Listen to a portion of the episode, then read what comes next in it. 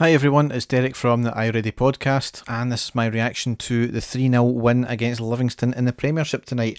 An end of season game, pretty much a dead rubber game as well, and you could be forgiven if it might have been a dead rubber performance. Certainly started off that way, I would have said, but it certainly never ended up that way because we were dominant and in control pretty much all the game, bar a few chances, which we'll get into.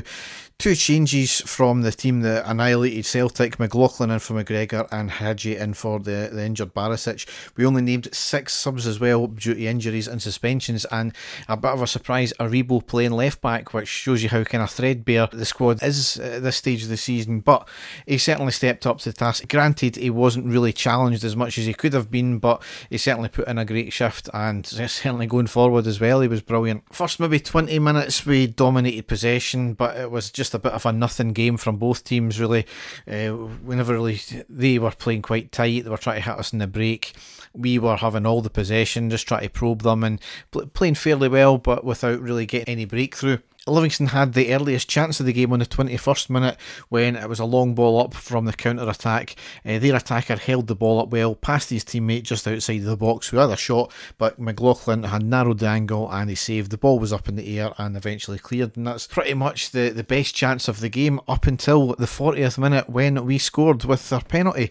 And it was a clear cut penalty, can have no arguments whatsoever. It was a ball played forward to Roofe, who has a lovely back heel to the on running Hagi into the box, and the the keeper clearly taking out Hagi. I know it was this whole thing about penalty to Rangers, but again, it was another Stonewaller penalty. Can can have no arguments about it whatsoever. Question was going to be who takes the penalties. Obviously, Tavernier back in the side, Barisic out. So up steps Tavernier on the 41st minute, and he slotted it into the bottom left corner. The keeper did guess the right way, but he put it so far into the corner, then the keeper had no chance whatsoever. So really confident penalty, and I think he's he demanded that he was taking the penalty. So great captain awareness there as well into half time. Got to be obviously happy with that. 1 0 up, never really conceded any chances, and you know, we were the dominant team. No changes into the second half. Again, the second half started off with us in a lot of possession, uh, not really threatening. It was big fireworks display on the 55th minute by the, the fans that had gathered in the corner. And then we pretty much sealed the game on the 57th minute with Kent. It was a thing of beauty as well. Tavernier drives the ball forward on the right. A lovely dink cross ball to Kent in the middle. Kent with a first time cushion volley to pass it right to Morelos, who then crosses it back and, and Kent slides the ball back home. Just all round an incisive, dead deadly finish, and we've scored some great goals this season, and that was certainly up there for me. However, I'm not sure if it was just the usual case of switching off, but two minutes later, Livingston did have a really good chance, and we were maybe lucky with that one. But there was a ball in from the right from Livingston, knocked away by the header uh, by our defender, but only to the edge of the box where a Livingston player hit a slice shot off the bar, up in the air, and then punched away by McLaughlin. So maybe a bit of a let off there. It was a great shot, great effort. Livingston again could have pulled a goal back on the 68th minute. There was a cross in from the right by them, deflected into the path of their attacker, who had an open goal from about six yards, and he side foots it off the outside of the post and out for a goal kick. An absolute shocker of a miss. He'll be playing that through his head all night, I think, because that was as bad a miss as you'll ever see, to be honest. It was an open goal. It should have been 2 1 at that point, and how he missed it, only he will know. Maybe that's the the dodgy AstroTurf park that they've got there, but that's a, another story, isn't it? We kept on pressing. They were tiring, obviously. We kept on pressing, looking for the, the, the next goal. Made a couple of substitutions, and Morelos off, Itten and Defoe on. And then on the 82nd minute, we made it 3 0 with Hagi scoring. Lovely strength by Aribo on the left to shrug off the Livingston player. Plays a fantastic pass to Itten on the outside of the box, who then plays an equally fantastic cross into the box.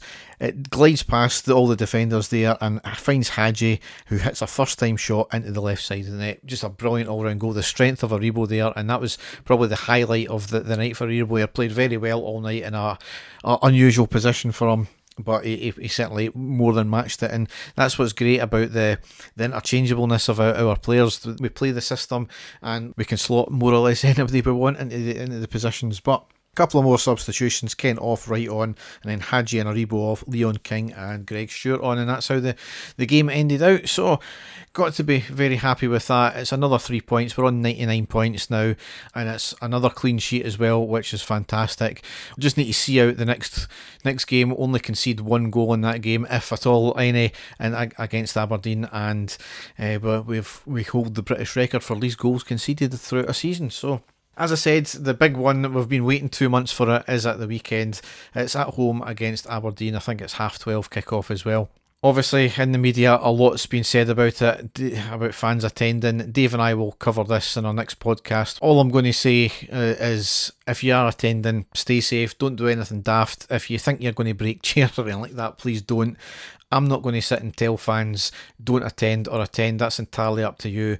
But this absolute hypocrisy laden narrative that's getting driven in the media just now, and especially from the authorities as well, is beyond belief. We've had marches, we've had demonstrations of every sort over the course of the summer. We only had one at the weekend there for a pro Palestinian march. Now, that's not up to me to tell you what you believe in, but the fact that that went without any comment from any minister whatsoever, without any comment from the media, there was hundreds of people attending that, yet absolute radio silence. Yet as soon as something that they've known what was going to happen for two months, they could have planned it, they could have done a lot of other things as well opened up the stadium for God's sake. That's one thing they would have contained it all in the one place for a number of hours probably, but no, in their wisdom they decide not to do that. So hell mend them what comes. We know what narratives are going to be driven. As I said, Dave and I will discuss this in, in more depth, but just be sensible if you attend and don't give anybody any excuse to to have any further go out of us. But certainly enjoy yourself all the same.